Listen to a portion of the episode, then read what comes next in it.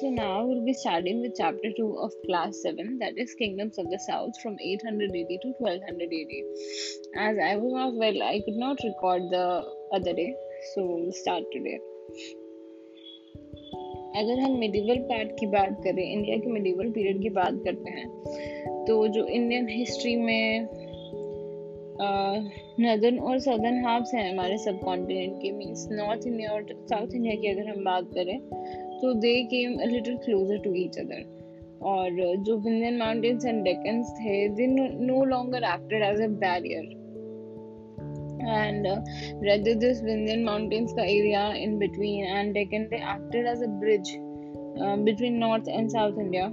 and uh, this can be seen from the three things in particular पहली ये चीज़ की जो किंगडम्स थे of the northern Deccan try to spread their control as far as Ganga valley हमने देखा है कि इवन जो डेकन के किंग्स थे they always try to capture the areas of north they even try to come along up to Ganga valley और अगर हम दूसरी बात करें तो रिलीजियस मूवमेंट जो साउथ इंडिया में चल रहे थे, जैसे हमने भक्ति मूवमेंट के बारे में पढ़ा था they started becoming popular in the north as well and तीसरी चीज़ ये होती है, बहुत सारे Brahmans from north were invited to settle in south and these brahmanas were also given lands they were given land grants and uh, kingdoms of the subcontinent were no longer cut off from each other as they had tended to be in the earlier part और अगर हम आ, हमें इन तीन चार चीज़ों से ये पता चलता है कि पहले तो ये कि काफ़ी सारे ब्राह्मणास जो है साउथ में सेटल होने लग गए थे they were given land grants by the kings then they were actually shifting from northern part of the area to the southern part and जो हमारा डेकन के कई सारे जो किंग्स थे they started conquering areas even up to the Ganga valley they were trying their best to reach up to the Ganga valleys and secondly religious movement जो south India में हुए थे, भक्ति मूवमेंट जिसके थ्रू शैविज्म और Vaishnavism इतने popular हो गए थे they started spreading to the north as well अगर हम किंगडम्स ऑफ़ द पेनसुला की बात करेंगे so you have to keep your mind very open if you are listening to this because अगर हम साउथ के किंगडम्स की बात करेंगे there will be numerous names numerous things and numerous places तो you will get confuse so keep your mind very alert if you are actually going to listen to what happened at the kingdoms और what happens at the Deccan so जब हम डेकन की बात करते हैं तो most important kingdoms जो है हमारे पेनिनसुला के, वो जिन्होंने गंगा वैली तक ट्राई किया था कि वो कैप्चर कर सके, सबसे पहले आते हैं राष्ट्रकुटा किंगडम्स जो नदन डेकन में थे। हमने पहले भी पढ़ा था सिक्स क्लास में कि जो राष्ट्रकुटा से they always tried to capture places even up to the Ganga valleys and they were the one who tried Ganga valley तक जाके कैप्चर करने की कोशिश राष्ट्रकूटास ने की एंड राष्ट्रकूटास जो है they fought repeatedly against two powerful dynasties उनकी हमेशा दो पावरफुल डायनेस्टीज के साथ लड़ाई रहती थी these two powerful dynasties were Pratiharas and the Palas and they always fought for the control of Kannauj, the area around it. And uh, so हमें पता चलता है कि तीन में से एक रीजन ये था कि बहुत सारे राजा जो डेक्कन के थे they try to capture the areas up to the Ganga Valley and areas around that.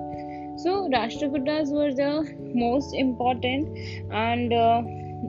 वो वाला एम्पायर था राष्ट्रकूटास का जो ऑलवेज ट्राई करता था कि हम गंगा वैली का एरिया उसके आसपास का एरिया कॉन्कर कर सकें and Rashtrakutas always had two prominent enemies who were always fighting with Rashtrakutas they were Pratiharas and Palas. अगर हम प्रतिहारास की बात करें तो they were established in western and central India. western और central India में कौन थे प्रतिहारास और अगर हम पालास की बात करें तो वो ईस्ट में थे और Rashtrakutas also had to fight many campaigns against the most powerful of the southern kings the Cholas. तो राष्ट्रकूटास के सिर्फ़ ये दो प्रॉब्लमेटिक uh, चीज़ें नहीं थी इनके लिए पालास और Pratiharas Rashtrakutas often had to fight with the Cholas who were again very important kingdoms of the south. Chola king, kings begin as the rulers of Tamil Nadu उन्होंने वहाँ से शुरू किया था the region around modern Tanjore उसके आसपास का जो एरिया है वहाँ से चोला किंग्स ने अपना एम्पायर शुरू किया था They gradually built their power by defeating the Pallava kings and other local rulers. उन्होंने पल्लवा किंग्स को हराया था and they became important in the south who are these these are Cholas and by 11th century AD के आते आते theirs was the most important kingdoms in the south so eventually जो cholas हैं they became very powerful in the south by defeating the pallavas And uh, उसके बाद अगर हम पांड्यास की बात करें the kingdom of the Pandyas वो south to the Cholas Cholas की भी साउथ अगर हम चले जाते हैं थोड़ा सा तो हमें मिलेगा kingdom of Pandyas. And that is around modern Madurai. On the west coast was the kingdom of the Cheras हमने चीरास के बारे में पहले भी पढ़ा था मॉडर्न केरला वहाँ पे थे ये लोग चीरास के.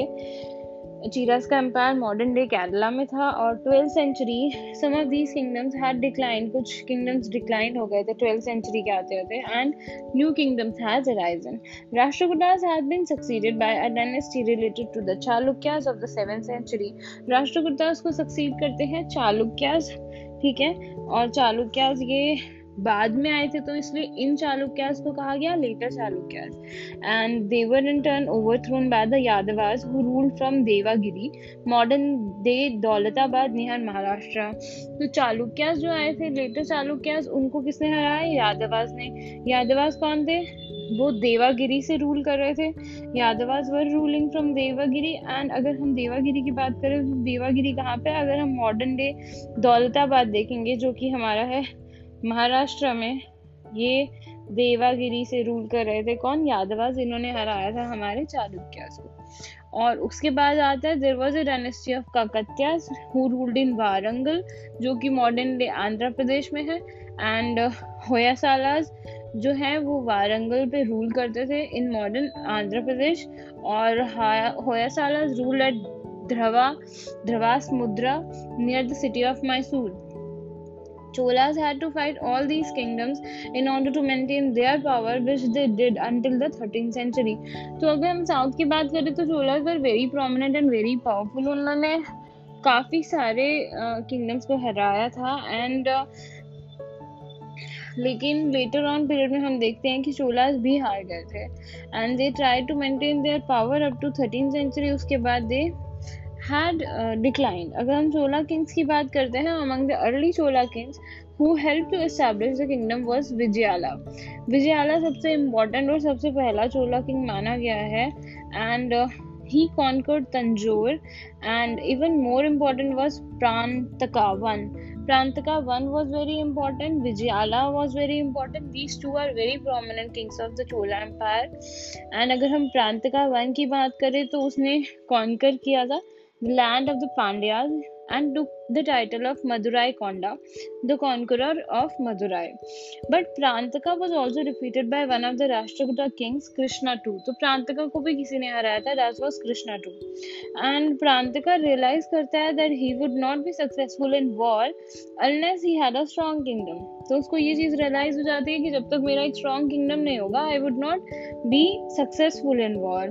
and अगर उसका किंगडम कैसे स्ट्रॉन्ग हो सकता था? If his people had enough food and the necessities of life and were well govern तो उसको ये समझ में आ गया था कि अगर लोगों के पास खाने के लिए अच्छे से अनफ फ़ूड होगा, ये किसको समझ में आया? प्रांतका को। Parantaka one who was a very prominent Chola ruler another prominent ruler was ruler was Vijayala and Parantaka came to know कि if my population is properly fed and they are not hungry and all their necessities of life are fulfilled तो that means उसका वो जीत सकेगा wars में so he encouraged agriculture in the Chola kingdom so this was not always easy as some of the land was rocky where crops could not grow so he promoted agriculture but there were problems like always we will not find very plain lands कुछ जगह पे पत्थरी पत्थरी इलाके थे वहाँ पे crops उगाना पॉसिबल ही नहीं था and besides there was also problem of irrigation in the fields and near the rivers water from the cloud water could be used अगर रिवर के आसपास आपके खेत है तो वहाँ से आप पानी यूज़ कर सकते हो लेकिन इरिगेशन की भी बहुत प्रॉब्लम थी एंड um, अगर हम अलग जगहों की बात करो तो रेन वाटर जो है hard to be collected and stored and irrigation canals build to carry the water from the tanks to the field that means there was lot of work done by Paranta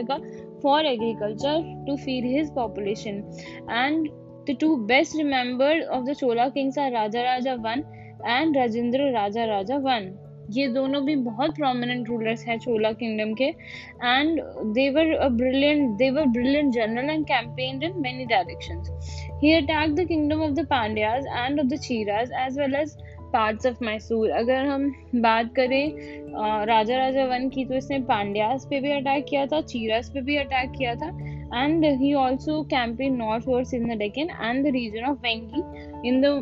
अगर वेंगी अगर हम देखें तो ये modern day Andhra Pradesh में पड़ता है ये रीजन तो उसने ऑलमोस्ट हर डायरेक्शन में ही try to campaign and Raja Raja ने ये सारे कैंपेन इसलिए किए थे because he wanted to prove that the strength of Chola power is very strong and Raja Raja was also aware of the importance of controlling the sea and उसको ये भी पता था कि if he could assert his strength along the coast of south India then the Cholas would be even more stronger that means Raja Raja one had the idea कि अगर सी उनके पास में होगा पोर्ट्स उनके पास में होंगे that means they will be very rich and so he took out a naval expedition and attack both Ceylon and Maldives island तो राजा राजा वन ने सेलॉन और मालदीव आईलैंड को अटैक किया। And uh, however he had more than one reason for this attack uske aur bhi reasons the the coast of kerala ceylon and maldive island had become extremely rich through the money that came for them through trade so Raja Raja one को ये पता था कि ये जो regions हैं Kerala Ceylon Maldives island ये बहुत रिच हो गए हैं because of the money they are getting from trade and so Raja Raja one also wanted this money for the Chola empire India जो है, उस टाइम पे बहुत सारी चीज़ें भेजता था वेस्टर्न एशिया में such textile spices precious stones and जो पीपल वेस्टर्न एशिया से आते थे to trade in these goods these are mostly Arab merchants and many of them settled in the town along the west coast of India और बहुत सारे Arab merchant settle भी हो गए थे and there they live peacefully married the local women carried on their trade Since they lived in harmony with Indians and brought wealth to India through their trade, they were respected and treated well. So ये जो merchants थे जो India में settle हो रहे थे अरब merchants तो they were respected because उनकी वजह से इंडिया में पैसा आ रहा था. So kingdoms of the Chiras, the Maldives, islands and Ceylon were the main centers of these trades. तो ये तीनों बहुत ही important centers थे trade के. That is why Chola king जो राजा रहता था he attack these places because उसको पता था कि अगर इन प्लेसेस का कंट्रोल आ गया that means you are going to be rich and जो भी ये कन्क्वेस्ट थे conquest of these areas would have diverted the income from this West Asian trade to the Chola kingdom. तो West Asian trade की जगह Chola kingdom से trade होता अगर ये सारे एरियाज़ उसके कब्जे में हो जाते तो। बट ऑल्दो राजा राजा ने इन सारे एरियाज़ पे अटैक किया था he was not able to control these areas for any length of time so Raja Raja का जब सन आता राजेंद्र तो वो उससे भी ज़्यादा एम्बिशियस था। और उसका रेन बहुत लंबा रहा है। He ruled up to 1044 AD and uh, उसने भी अपने फादर की ही पॉलिसी अपनाई and fought many campaigns in the peninsula but all of his campaigns two were very bold and daring one was when his armies march up the east coast of India through Odisha and up to the Ganga river तो राजा राजा का जो बेटा था, राजेंद्र, वो उससे भी bold था। अगर हम कैंपेनिंग पॉलिसीज़ या कंक्वेस्ट की पॉलिसीज़ देखें तो इसने ईस्ट कोस्ट ऑफ़ इंडिया में उड़ीसा के थ्रू जाके गंगा रिवर तक अटैक किया था। And here they threaten the Pala king ruling in Bengal before returning to the south यहाँ पे जाके उन्होंने पाला किंग्स को अटैक किया था। वी ऑलरेडी नो कि Palas were ruling in the east and Rajendra's other campaign war is was in many ways similar to Samudra Gupta southern campaign which had taken place in seven hundred years earlier in India so जो ये है हमारा राजेंद्र का बेटा या राजा राजा का बेटा राजेंद्र उसकी policy was to campaign the whole north India like Samudra Gupta has conquered the whole Samudragupta को जो सदर्न इंडिया का कैंपेन था was very much similar to Rajendra campaign of north India and the second was Rajendra daring naval campaign which took place in the kingdoms of the south and southeast asia for many centuries indian merchants had been trading with various parts of Southeast Asia and this trade has also spread to southern China. अब Indian goods जो है were sent by ship to southern China and cargo was brought back not only from China but from Southeast Asia also. So the Indian ships has to pass through the states of Malacca which were then held by the kingdom of Sri Vijaya which included the Malaya Peninsula and Sumatra. The merchants of Sri Vijaya naturally felt that if they could take over the strait, they would get the profits. तो जो बीच के थे ना ये merchants of Sri Vijaya उनको पता था अगर स्टेट ऑफ़ मलक्का हमारे कंट्रोल में है तो अगर हम उसको कंट्रोल कर देंगे तो सारे के सारे ट्रेड प्रॉफिट्स हमें होंगे। So they begin to create difficulties for the Indian ships and the Indian merchants appeal to the Chola king उस टाइम पे चोलास पावरफुल थे तो श्री विजया की कंप्लेन की गई चोलास के पास कि वो जो है ट्रेड को अपनी तरफ़ कर रहे हैं। सो so, श्री विजया की कंप्लेन सुनी गई एंड राजेंद्र ने बहुत बड़ी आर्मी भेजी। जो कि चोला किंगडम को बिलोंग करती थी and the forces of Shri Vijaya को डिफीट किया राजेंद्र ने एंड राजेंद्र की वजह से जो श्री विजय है he agreed to let Indian ships travel safely through the through the straits Rajendra came to the help of the merchants probably because many of them were from the chola kingdom, and the profits they were helped to increase the revenue उन्होंने promise भी किया था कि अगर आप हमारी मदद करोगे बिकॉज़ ट्रेड के बेनिफिट्स ज़्यादातर श्री विजया को जा रहे थे because they were controlling the state of Malacca and अब जब उन्होंने हेल्प की थी राजेंद्र ने उन मर्चेंट्स की तो उसका बेसिकली ये मोटिव भी था क्योंकि जो जितने भी मर्चेंट्स थे basically they belong to the Chola kingdom and जो अगर उनको प्रॉफिट्स होगा तो in return they will give revenue to the Chola kingdom तो उससे भी चोला किंगडम का ही भला होने वाला था। That means there was a motive that is why Rajendra ने श्री विजया के अगेंस्ट अपनी नेवल फोर्स भेजी थी, क्योंकि there was a motive behind that अगर हम सक्सेसर्स की बात करें राजेंद्र वन की तो उन्होंने ज़्यादातर अपने पैसे एफर्ट और मनी ज़्यादातर वेस्ट कर दी एक दूसरे के साथ लड़ाई लड़ने में। और अदर किंगडम्स जो पेनिनसुला के तो थे, उनके साथ लड़ने में। एंड बहुत सारी ऐसी वॉर्स हुई they were not successful and gradually अगर आप लड़ाई लड़ते रहोगे and you will waste your money then gradually you your empire will be weak and the same thing happen with the Chola kingdoms others became strong and this kingdom became very weak by the end of thirteen century हम देखें तो Chola kingdom was no more खत्म हो चुका था चोला kingdom तो Chola kingdom की अगर हम गवर्नमेंट की बात करें तो chola king was very important person in the government or the kingdom. And uh, In spite of this, he was expected to take the advice of either the Council of Ministers or his Prohita. जैसे आज के time पे prime minister बहुत important है लेकिन he has to take the advice of his Council of Ministers. The same happened with the Chola king. He was very important, but then he has to take the advice of Council of Ministers or his Prohita. He also had special officers in charge of various branches of administration. तो Chola kingdom में हर administration को संभालने के लिए अलग अलग branches के officers थे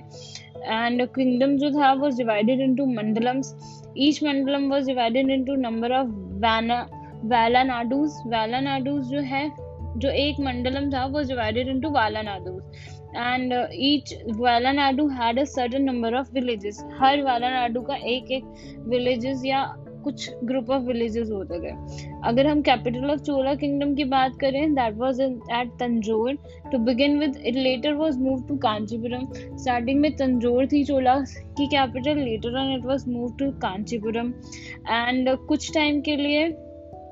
इनकी जो कैपिटल थी it was also located at Gangai Konda Cholapuram the city of the conquerors of the Ganga इनको कहा जाता था, क्योंकि इन्होंने गंगा को कैप्चर करने की कोशिश की थी। इस सिटी का नाम, ये जो सिटी है, जिसको थोड़े टाइम के लिए कैपिटल सिटी माना गया, गंगाई कोंडा चोला चोलापुरम, ये बनाई गई थी। and this new city was built near Tanjore. And in many of the villages, the administration was carried out not by the government officials but by the villagers themselves. तो villagers अपना खुद ही administration संभालते थे and इनकी एक village assembly होती थी and council होती थी which was known as Ur or Sabha. There are long inscriptions on the walls of some of the village temples, and they give details of how the Ur and Sabha were organized. So, this Ur and Sabha जो council या village में बनाई जाती थी देवर like Sabha and सभी थी जब हमने वैदिक पीरियड में पढ़ा था,